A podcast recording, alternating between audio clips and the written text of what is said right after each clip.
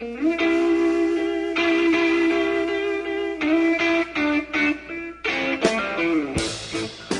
is Crossroads, the Get Religion podcast.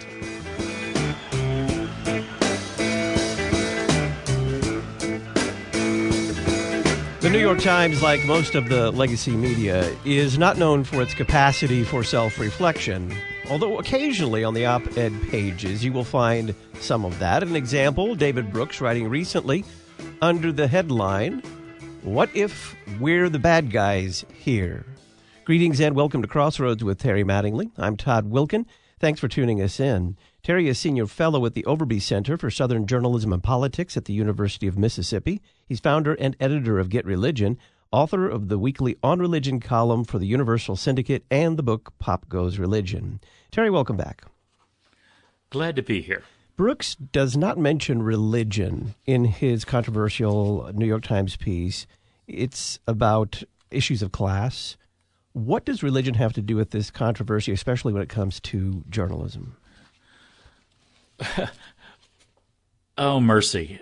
I think the easiest way to answer that question is to ask our listeners to think back over the last 20 something years of American political life and cultural life and try to remember the famous maps that have been printed over and over to define the divides in American culture.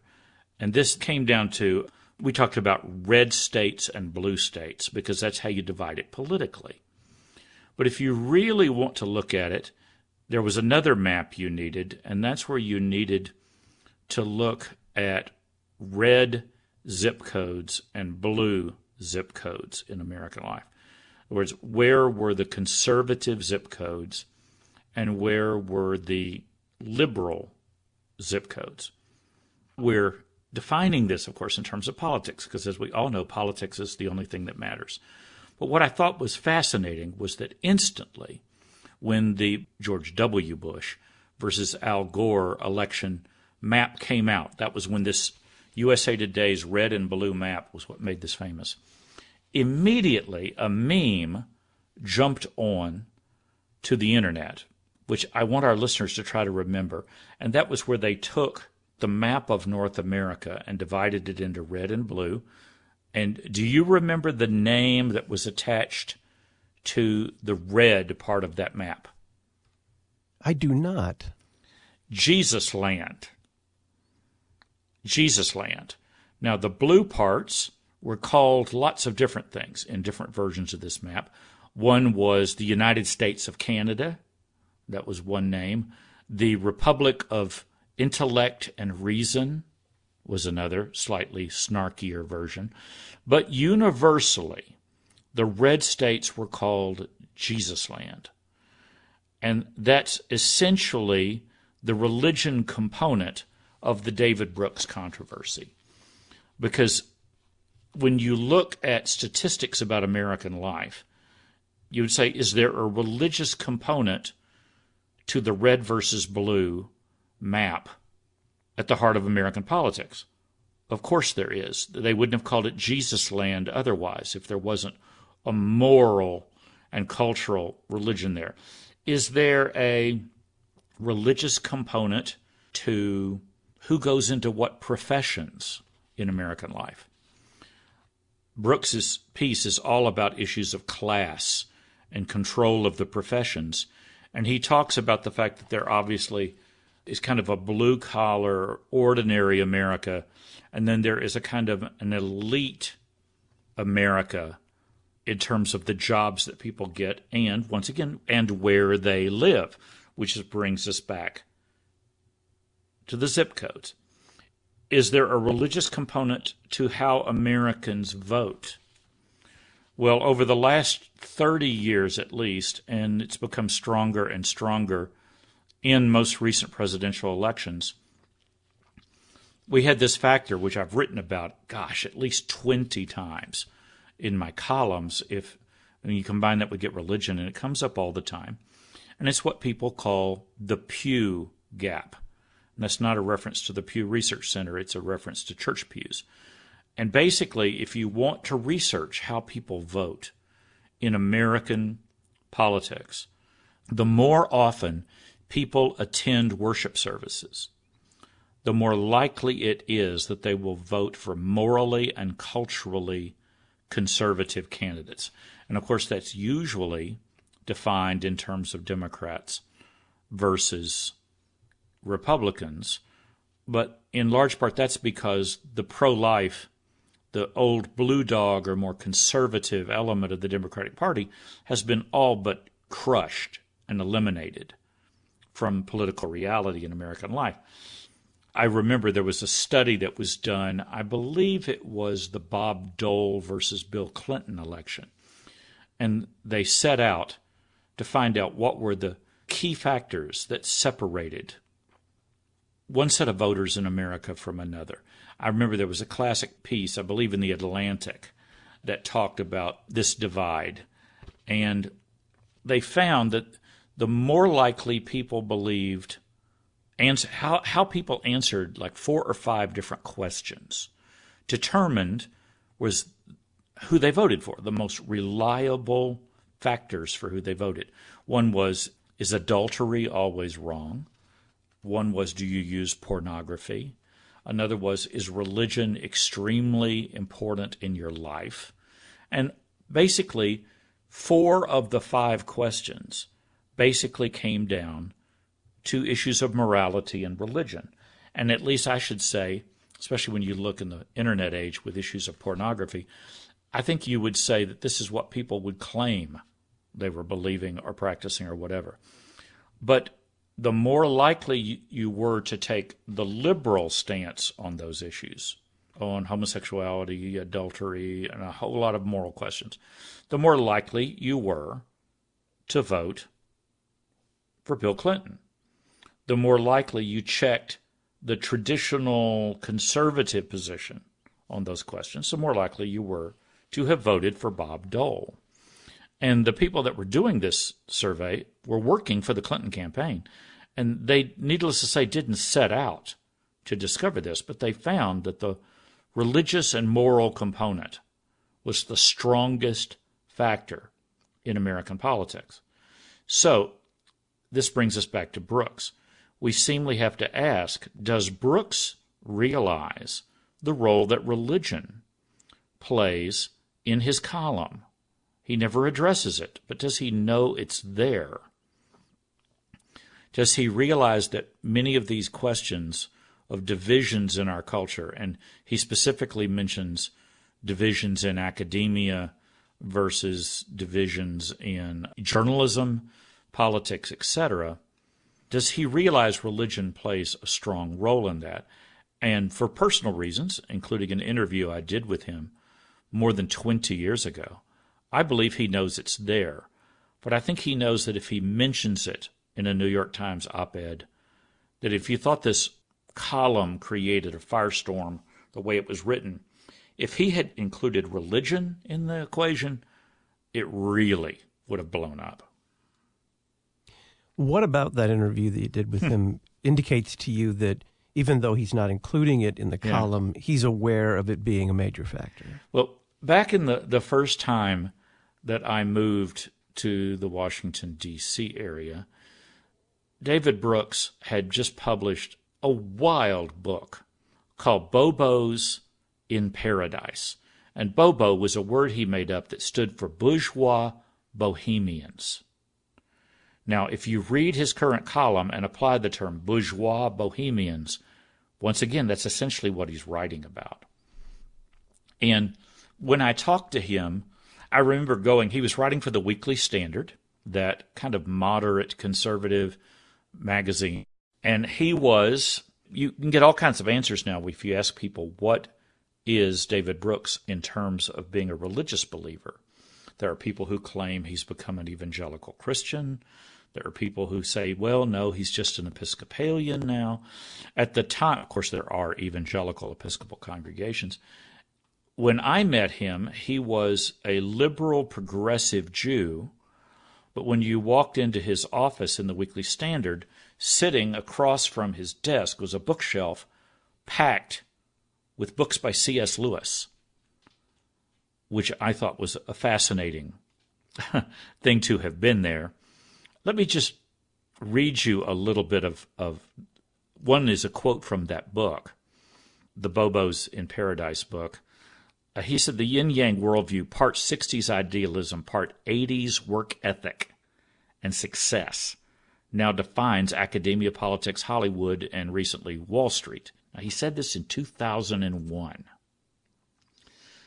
The bourgeois bohemians, said Brooks, struggle when they try to fly solo through life's major transitions, such as marriage, birth, and death. Quote, Can you have freedom as well as roots? Can you still worship God even if you take it upon yourself to decide that many of the Bible's teachings are wrong? He asks.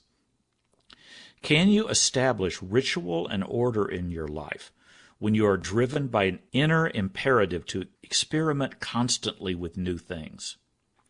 Jumping a little bit ahead in that book, the Bobos are trying to build a house of obligation on a foundation of choice. I thought that was the most brilliant line in the entire book. The Bobos are trying to build a house of obligation on a foundation of choice. In my interview with him, here's the other quote that is most relevant to our discussion. For Bobos and their followers, said Brooks, the idea of, quote, one universal truth is not even something that they have consciously rejected. This concept is not part of their world. They have never even really considered the idea that one religion might be true and all the others false, or even that there is one true way to approach the moral universe, and all others are false. And he said, but they don't consider themselves moral relativists. They make judgments all the time, but their judgments are based on, now think about his column now, they're built on aesthetics, health, safety, science, self esteem, and especially achievement in life, success, money. Now, you bring that back to his current column that we're discussing. Once again, I think he knows there is a religious component to this, whether that fit nicely and smoothly into his column or not. Terry, what did you make of Mark Hemingway's response to Brooks on World? Well, Mark, much like me, read this kind of through the lens of journalism. And I think Mark was responding to kind of the role that journalism has played in many of the divides in our culture, along with education and the entertainment industry and a whole bunch of other things. But one quote in particular from the Brooks column, I think our, our listeners need to hear. I think it's really kind of the nexus of this whole thing. Brooks writes Over the last decades, we've taken over whole professions and locked everybody else out. When I began my journalism career in Chicago in the 1980s, there were still some old, crusty working class guys around the newsroom. Now we're not only a college dominated profession, we're an elite college dominated profession. Only 0.8% of college students graduate from the super elite 12 schools, the Ivy League colleges plus Stanford, MIT, Duke, and the University of Chicago. A 2018 study found that more than 50% of the staff writers at the beloved New York Times and Wall Street Journal attended one of the 29 most elite universities in the world. I would notice I've dedicated my life in recent decades to trying to get Christian colleges to take journalism more seriously because they were doing nothing to contribute professionals to that arena. And yet, you know, we blame the media for being biased against us, but our own schools did almost nothing to try to add diversity to those newsroom settings. Well, Brooks applies that to how we then talk about issues of morality and sex outside of marriage and he notes that when you tear down moral norms, those absolute truths he was talking about when I interviewed him in 2001, when you tear down concepts of absolute morality, you're giving an unfair advantage to the people who actually manage to live by them. And he pointed out the great irony that in blue zip codes, people are more likely to be married than in a lot of red zip codes, and that in the parts of our culture that are declining and having less class mobility tend to be in red zip codes. I mean, that's one of the great paradoxes of American life that Donald Trump, the playboy billionaire, becomes the hero of Jesus land, you know, in terms of the elections, is a tremendous irony. But Brooks wrestles with that. But listen to this Mark Hemingway quote, in which he's saying Brooks needs to repent a little bit more in his column. So then, a small class of elites seized power, eroded moral norms that supported class mobility, and built systems of power and money that are oppressive. But people who did this are all, quote, earnest, kind, and public spirited, unquote. Is it just a coincidence that the legacy media has badly botched its coverage of nearly every major story in recent years? For five straight years, the Pulitzer Prizes rewarded misinformation. And it's not a coincidence. All this misinformation served the interests of the educated elites looking to silence politically inconvenient truths. Well, okay, that's fascinating. And Mark is looking at that through obviously a politically conservative point of view. I'm looking at the whole situation more through a religious perspective. And that is essentially that this Jesus land versus elite America divide is very real. To some degree, Christian and conservative institutions deserve some blame for that, for ignoring the role of professions such as journalism or Hollywood screenwriting, or even trying to break their way into major law schools such as Harvard and Yale. We end up returning to that quote, which I'm sure some listeners are tired of me reading. We're back to that stunning opening paragraph of David French's book, Divided We Fall America's Secession Threat and How to Restore Our Nation when French writes, It's time for Americans to wake up to a fundamental reality. The continued unity of the United States of America cannot be guaranteed. At this moment in history, there is not a single important cultural, religious, political, or social force that is pulling Americans together more than it's pulling us apart.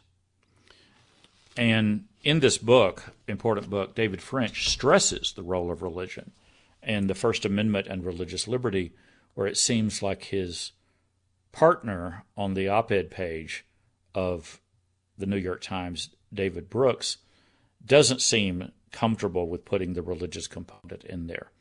I would say the component is not only there, it's at the heart of our battles about journalism. And Brooks flashes back to when he entered journalism in the 1980s and said, you know, we still had some old guard in there, we had some blue collar journalists, etc. Yet I was struck when I read his piece, contrasting that with what I found once decades ago when I wrote my graduate project at the University of Illinois in Urbana-Champaign and that there had been a study of the journalists in the most powerful and elite newsrooms, the exact ones that Brooks is so interested in. And this famous survey, infamous, some would say, on the media elites noted that the single greatest division between those elite journalists and the rest of the nation was religious practice. How often they went to church and what they believed on religious and moral issues. That was already present in the late 70s and the early 80s and the late George Cornell, one of the greatest religion writers who ever lived and who worked at the Associated Press, George Cornell had a chance to actually study the ballots for this poll. And George told me, it's in my graduate project in Urbana, and I have it in the freelance section at tmat.net, my website. He said that secularism was the predominant characteristic of the elite media and he noted that 50% of the respondents, 50% of the journalists who took the poll in the survey slot labeled religion, 50% of them wrote the word none. Not raised Catholic, don't go that much, not Episcopalian, I don't agree with the evangelical, not anything, just none. And what Cornell told me, since he actually looked at the ballots, was that a striking number of those ballots, when they wrote the word none in with their pen, they underlined in bold, they underlined boldly the word none to stress the point I have no religion. And that was, he thought, the single strongest characteristic that he saw in this survey of elite journalists in the blue zip codes of the Northeast and the prime media territory of the West Coast. No religion, none. And, I, and I'm proud of that. I'm going to underline it. And that was the late 70s. You, you wonder, what does that look like today? Does that religion factor still help explain some of what David Brooks is writing about? If anyone were to have the courage to kind of throw their hat in the ring with David Brooks and write a follow up, what kind of additional information would you want to see in a column that says, look, let's just suppose for a moment that we are not as virtuous as we believe ourselves to be, and maybe we actually are the bad guys? What would you be looking for? Well, you know, they do podcasts, and I um I would love to hear a New York Times podcast featuring David Brooks and David French talking about this exact column and this topic and where they agree and where they disagree on this. And I would love to hear it begin with the reading of those crucial paragraphs at the start of David's book. I think that would be a handy way to handle this within the context of the New York Times. I've also thought the Reverend Tish Warren, who is an ordained Anglican evangelical female pastor in in the more conservative side of Anglicanism, has just finished her tenure as a New York Times columnist in one of their subscriber newsletters. And I've been pulling aside some of her final columns, and I'm looking to see if she ends up dealing with a little bit of this divide within America as well. And once again, I didn't create the terms. Actually, it was funny people on the left who created these terms. If you don't look at this topic and remember the Jesus land versus the Republic of Reason and intellect or whatever other term you want, if you don't think of it through the lens of that map, I don't think you're seeing the whole picture. Someone needs to ask Brooks the role that religion plays in the formula at the heart of this very controversial column.